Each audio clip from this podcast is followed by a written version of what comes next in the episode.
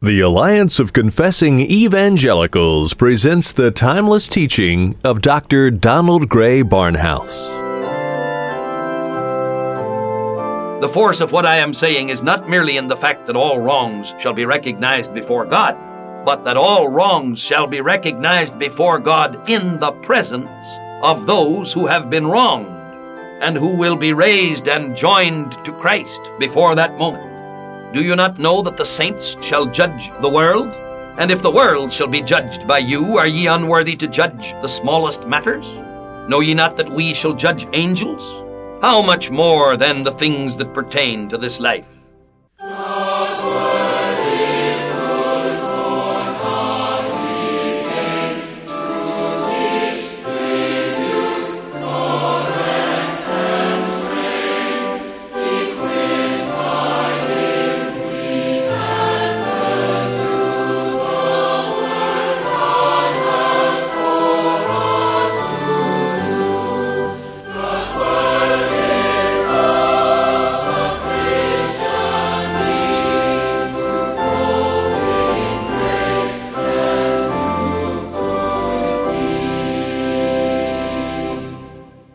Over a half a century ago, the late Dr. Donald Grey Barnhouse, then pastor of 10th Presbyterian Church in Philadelphia, saw the need to spread God's Word beyond the hearing of his local congregation. He started the radio outreach which has become known as Dr. Barnhouse and the Bible.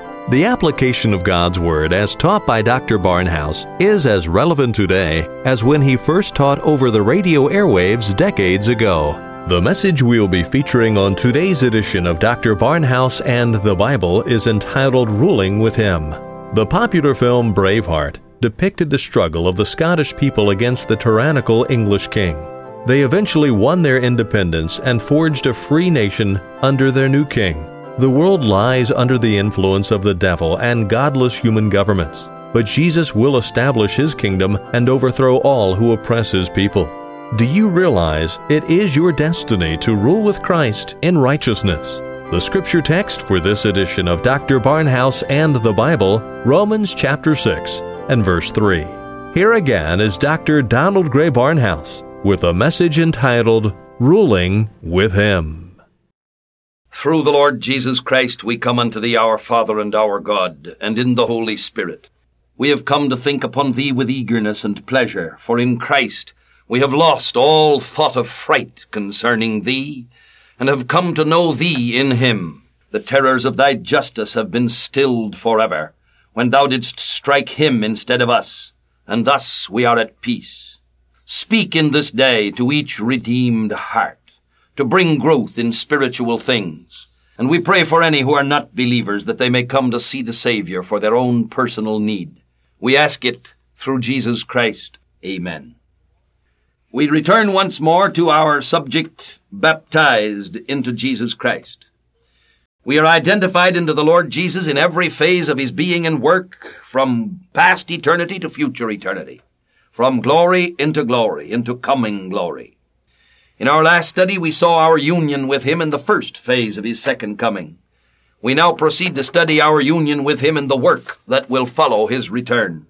The Bible everywhere sets forth that Christ shall triumph over this earth.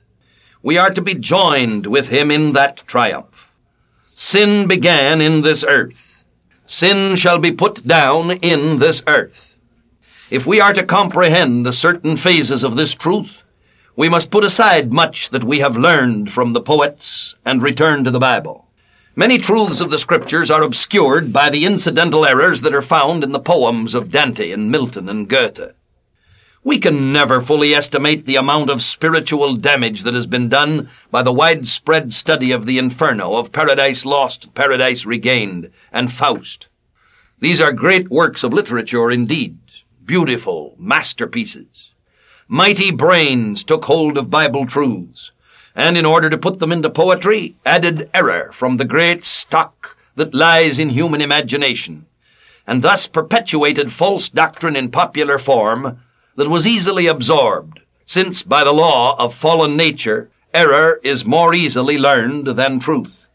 Sin began in this universe when Lucifer, who had been created and established by God as prince of this world, decided that he would exercise his own will instead of the will of God. I will ascend into heaven, he cried. I will exalt my throne above the stars of God. I will sit also upon the mount of the congregation in the sides of the north. I will ascend above the heights of the clouds. I will be like the Most High. Thus, sin began in the universe. In a violent attempt by Lucifer to leave earth as the sphere of his government and to extend it to heaven. In the light of this, we can well understand the prayer of the Lord Jesus Christ in the Garden of Gethsemane when he communed with the Father before the cross. Father, the hour is come. Glorify thy Son, that thy Son may also glorify thee. I have glorified thee upon the earth. There are few words in the Bible that have deeper significance. In them lies the key to the understanding of the invisible warfare that has raged since the moments of Satan's rebellion. I have glorified thee on the earth. There is the triumph of Christ over the enemy. When he died upon the cross, he made a show of Satan openly and triumphed over him in it, taking a spoil from all the principalities and powers, as we read in Colossians 2.15, reducing them to a position of nothingness in the sight of the universe of angels and in the sight of those believers who lay hold upon these truths by faith. In the light of the sentence which has been pronounced, we must see the final execution of that sentence and our union with the Lord Jesus Christ in that triumph. Today, we read in Hebrews, we see not yet all things put under his feet, but by faith we see the promise fulfilled, and as we look closely at the word of Revelation, we discover that we are to be associated with the Lord Jesus Christ in that final reign and triumph. Is the Lord Jesus Christ to rule over his enemies? Most plainly we're told that we are to be joined with him in that rule. There are two remarkable verses, one in the Old Testament and one in the New, which, when placed together, teach this union in our triumph with him. The first of these verses is in the second Psalm. This is one of the most remarkable of the Psalms, for it is a drama in dialogue, and perhaps the most powerful ever written. If the second Psalm is rearranged and printed as a Shakespeare drama is printed, we can readily comprehend it as being a prophecy of the final defeat of all evil and the final triumph of God's righteousness in Christ. Let me read that psalm as a group of people might read Shakespearean drama. The Holy Spirit speaks. Why do the nations rage and the people imagine a vain thing? The kings of the earth set themselves, and the rulers take counsel together against the Lord and against his anointed. The rulers speak, Let us break their bands asunder, and cast away their cords from us. The Holy Spirit speaks, He that sitteth in the heavens shall laugh, the Lord shall have them in derision. Then shall he speak unto them in his wrath, and vex them in his sore displeasure. God the Father speaks, Yet have I set my King upon my holy hill of Zion. The Lord Jesus Christ the Son speaks, I will declare the decree. And unrolling a scroll, he reads, The Lord hath said unto me, Thou art my Son, this day have I begotten thee. Ask of me, and I shall give thee the nations for thine inheritance, and the uttermost parts of the earth for thy possession. God the Father speaks, Thou shalt break them with a rod of iron. Thou shalt dash them in pieces like a potter's vessel. The Holy Spirit speaks. Be wise now, therefore, O ye kings, be instructed, ye judges of the earth. Serve the Lord with fear and rejoice with trembling. Embrace the Son, lest he be angry, and ye perish from the way when his wrath is kindled only a little. Blessed are all they that put their trust in him. Now there are mighty truths, mighty truths hidden in this conversation that was held in heaven between God, God, and God. When he, our God, in his triune nature took counsel with himself, the eternal decree was established and in the fullness of time it shall all be accomplished. Today, if you read it closely, His wrath is kindled but a little, only a little, and therefore there is no great judgment upon men. The door of grace still stands open wide, and those who will come in are yet welcome. But the day of grace will draw to a close, and the Lord will move to destroy our present civilization with all its satanic undertones, and will establish His kingdom of righteousness and justice in its place. This establishment of the kingdom will not come by any gentle, orderly procedure of the efforts of man, even of ecclesiastical man. This work will be a profound cataclysm, which will be brought about by the overturning power of God alone. Now, the reason why we bring this picture into our present study is that there is another verse in the New Testament, which is the second of the two I mentioned, and which forthrightly associates us with our Lord in this overturning, judging work. For as in the Psalms we read that God Almighty said, He shall break with a rod of iron, Christ shall dash them in pieces like a potter's vessel. In the book of Revelation, chapter 2 and verse 26, we read, And he that overcometh, and that's the believer in the Lord Jesus Christ, he that overcometh and keepeth my works unto the end, to him will I give power over the nations, and he shall rule them with a rod of iron. As the vessels of a potter shall they be broken to shivers, even as I received of my Father and I will give him the morning star. Now the morning star is the light that shines before the darkest hour, the dark hour that precedes the rising of the sun. Interestingly enough, if you look at the last verses in the book of Malachi, the end of the Old Testament, we find that that Old Testament ends with the prophecy that Israel shall know the Sun of Righteousness arising with healing in his wings. The order is evident. The church shall be taken out of this world before the dark hour of the tribulation. We shall know the morning star. We shall be joined to Christ in his judgment work.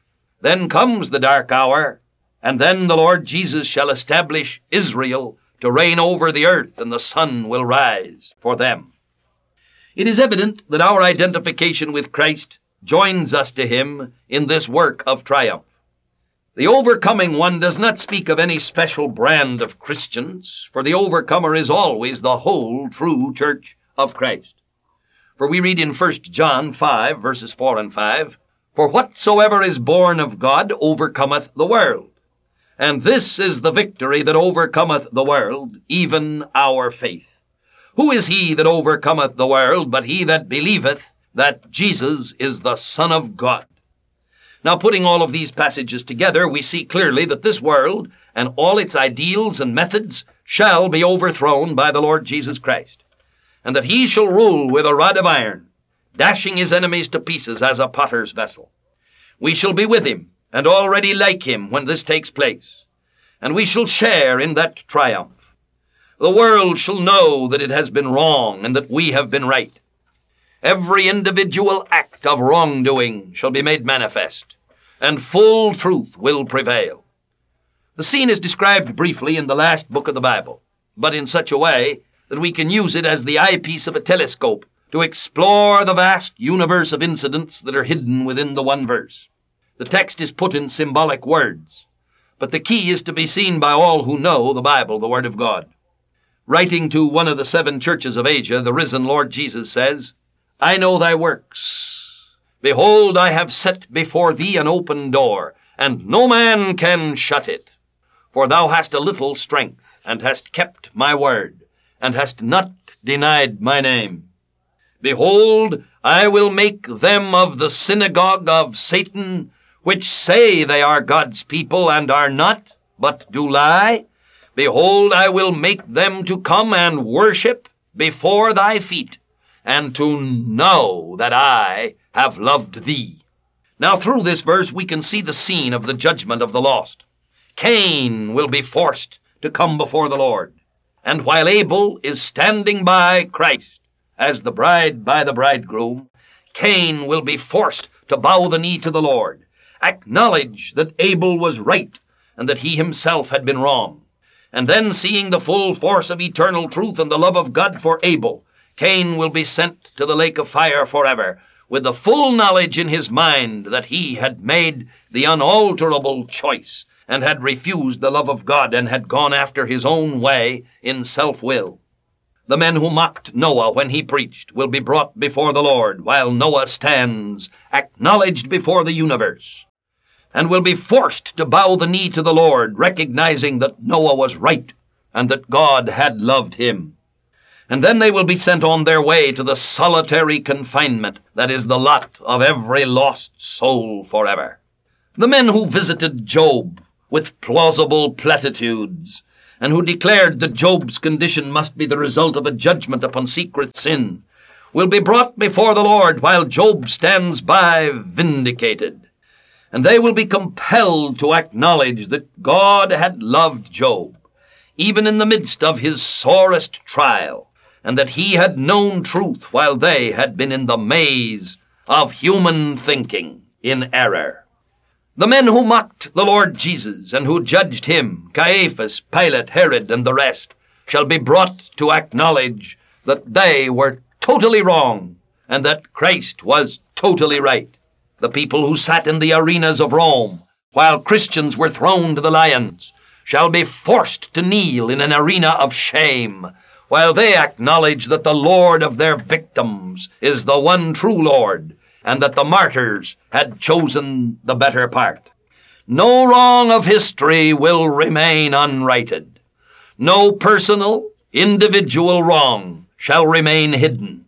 The men who taunted Luther shall be forced to their knees before Christ, while Luther stands by the throne of Christ. The men and women who were tortured and racked by the inquisitors will be brought to the side of Christ, while the Torquemadas of earth are forced to their knees before the Lord, in the presence of their victims, before being sent to eternal punishment. The modernists of our day, who have ridiculed the lowly fundamentalist for believing in the virgin birth of our Lord, in his deity, and in the inspiration of the Scriptures, will be brought to their knees in the presence of Christ while those who have been laughed at will be seen in union with Christ in sharing the acknowledgement. There will be no man remaining in the universe who will not have been forced to recognize every wrong which he perpetrated against one of the Lord's redeemed children. The Soviets of Russia, before they are sent to the lake of fire, will be forced to acknowledge God, and that all those whom they sent to the forests of Siberia and the wastes of the Arctic North were indeed in Christ and righteous. In that coming day, we shall be joined to Christ while the world of scholarship is compelled to recognize that the Bible is verbally inspired and that we were right in trusting in its eternal truths. Every cultist who has followed the vagaries of false doctrine will be forced to admit that his religion was devilish and that there is no truth outside of that which is set forth in the person and work of our Savior, the Lord Jesus Christ. The force of what I am saying is not merely in the fact that all wrongs shall be recognized before God, but that all wrongs shall be recognized before God in the presence of those who have been wronged, and who will be raised and joined to Christ before that moment. The reason given why Christians should be men of peace and not men of litigation, is in the phrase, Do you not know that the saints shall judge the world? And if the world shall be judged by you, are ye unworthy to judge the smallest matters? Know ye not that we shall judge angels? How much more then the things that pertain to this life? Now surely it must be realized in the light of all these verses that we are to be identified with the Lord Jesus Christ in all the matters of his coming government and glory. Because a saint, of course, in the New Testament sense, is any, any, any believer in the Lord Jesus Christ. Some poor man may be sodden with sin, who goes into a rescue mission, perhaps partly drunken, and who truly believes in the Lamb of God that taketh away the sin of the world, and who is born again through faith in the blood of Christ. That man in that instant is a saint. Because when God makes a saint, he does not do it by exalting the man, but by exalting the Lord Jesus Christ. So it is of us, believers, that he says, Know ye not that the saints shall judge the world, shall judge angels. Furthermore, the present knowledge of our identification with the Lord Jesus Christ in all matters of right makes it easy for us to take the long view of things at present and to be unconcerned about our personal rights and privileges. In the midst of the great psalm about the Scriptures, David sings, Great peace have they which love thy law, and nothing shall offend them. Is it possible to live at peace without being offended at the wrongs and slights which come to us during life? It is, if we know that we have been joined to the Lord Jesus Christ, and that all wrongs will be righted when the Lord comes, because we are identified with Him. There are only two kinds of statements that can be made about a believer. It's possible for someone to say something about me or you which is true, and it's also possible for someone to say something about us which is false. Well, what should our reaction be in either case? If we discover that someone is telling something about us that is derogatory to us, and our hearts know that the thing is true, we should bow before the Lord and ask forgiveness for having dishonored his name. And at the same time, we can thank him that he allowed only a small percentage of the wrong we have done to have become public knowledge. And we can praise him for his grace in that. But someone intervenes to say that they are never hurt when someone speaks the truth about them. What they can't stand is when someone lies about them. To such a one we would answer that the Lord says that when a Christian is the object of a lie, it's the equivalent of receiving the Medal of Honor for distinguished service in battle. The Lord said, Blessed are they which are persecuted for righteousness' sake, for theirs is the kingdom of heaven. Blessed are ye when men shall revile you and persecute you, and shall say all manner of evil against you falsely, for my sake. Rejoice and be exceeding glad, for great is your reward in heaven. For so persecuted they the prophets which were before you. Now it was in this light that Paul wrote to the Corinthians. With me, it is a very small thing that I should be judged of you, or of man's judgment, literally of man's day. Yea, he said, I judge not mine own self. For I know nothing by myself, Yet am I not hereby justified, but he that judgeth me is the Lord. Therefore judge nothing before the time, until the Lord come, who both will bring to light the hidden things of darkness, and will make manifest the counsels of the hearts. And then shall every man have praise of God, every believer shall have praise of God. Like him in heaven, with him in heaven, joined to him forever, ruling with him forever. This is our glorious position. And that position is the eternal oneness of Christ with the Father, our eternal oneness with Him. He communed with the Father the night before His cross and said, praying for all who should believe in Him throughout all the ages, Neither pray I for these alone, but for them also which shall believe on me through their word that they all may be one, as thou, Father, art in me, and I in thee that they also may be one in us, that the world may believe that thou hast sent me. And the glory which thou hast given me, I have given them, that they may be one, even as we are one. I in them, and thou in me, that they may be made perfect in one. This is the glory that lies before us, because we have been identified into Christ, baptized into Christ, identified with him by the baptism of the Holy Spirit that takes us from our eternal calling in the past even down to our eternal reign in glory in the future, made one with Christ forever. It is the greatness of this concept which should be one of the foremost factors in our spiritual edification, that we may grow in grace and in the knowledge of Christ, that we may understand that the wonder of our high position of being in Christ should call us to a life of yieldedness and holiness. Constraining love must ever draw us onward into the eternal purpose, so that we should be to the praise of His glory who first trusted in Christ. And our God and Father, we pray Thee that the Holy Spirit shall take the word to each heart. If there should be any listening who have not been born again, give them restlessness until they come to rest in Christ. But upon all thy believing own may thy grace, thy mercy, thy peace abide. And unto thee be the glory and the majesty, the dominion and the power, now, until our Lord Jesus come again, and forever. Amen.